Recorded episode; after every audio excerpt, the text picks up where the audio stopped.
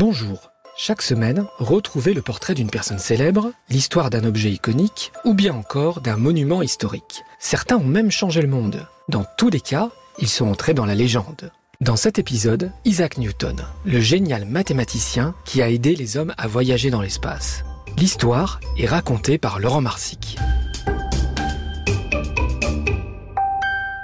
Il est un des scientifiques les plus célèbres au monde. Et sans lui, l'homme ne serait peut-être jamais allé ici, sur la Lune. Bon, en même temps, il n'a jamais construit de fusée. Il a fait par contre une découverte qui a considérablement aidé les hommes pour l'exploration spatiale. Il est connu pour sa loi sur la gravité universelle. Oula, ça a l'air bien compliqué. T'inquiète, on va t'expliquer. Isaac Newton est né en Angleterre en 1643, au XVIIe siècle. Tout petit, et parce que l'ambiance à la maison était pas top, Isaac Newton se passionne pour les sciences, les mathématiques. Devenu prof de maths, il va multiplier les découvertes. Découvertes fondamentales. La légende raconte qu'un jour, Newton, qui était assis en dessous d'un pommier, reçut une pomme sur la tête. Il s'est alors posé cette simple question. Pourquoi la pomme tombe vers le sol au lieu de s'envoler vers le ciel? Bon, on sait pas trop, j'avoue, si c'est vrai ou faux, mais la légende est parfaite pour sa démonstration. Pour que la pomme soit attirée vers le bas, il faut que quelque chose l'attire. Ce quelque chose, c'est tout simplement la Terre. C'est ce qui fait aussi que quand tu dors et que ton pays est en bas sur le globe terrestre, tu ne t'envoles pas dans le ciel et tu restes bien dans ton lit. Ce que va démontrer Isaac Newton, c'est que tout est une histoire de masse.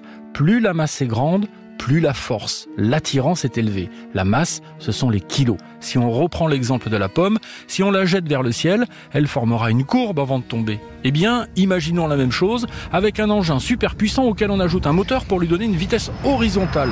Il se mettra alors à tourner autour de la Terre, comme un satellite. Allô, fusée lunaire, appelle la Terre Ces lois sur la gravité ont donc aidé les hommes à comprendre comment échapper à l'attraction terrestre. Ici la Terre, votre vitesse est maintenant de 11 km secondes. De quitter le champ d'attraction. Si on jette un coup d'œil à l'album de Tintin Objectif Lune, eh bien on voit la courbe que dessine Hergé au moment du départ de la fusée lunaire de Tintin. Elle correspond à ce que je viens d'expliquer. C'est ça la loi de gravitation universelle. On doit aussi à Newton plusieurs autres lois essentielles dites de la mécanique sur les mouvements si vous préférez. Et c'est ce qui fait de ce personnage, Isaac Newton, une véritable légende des sciences et des maths.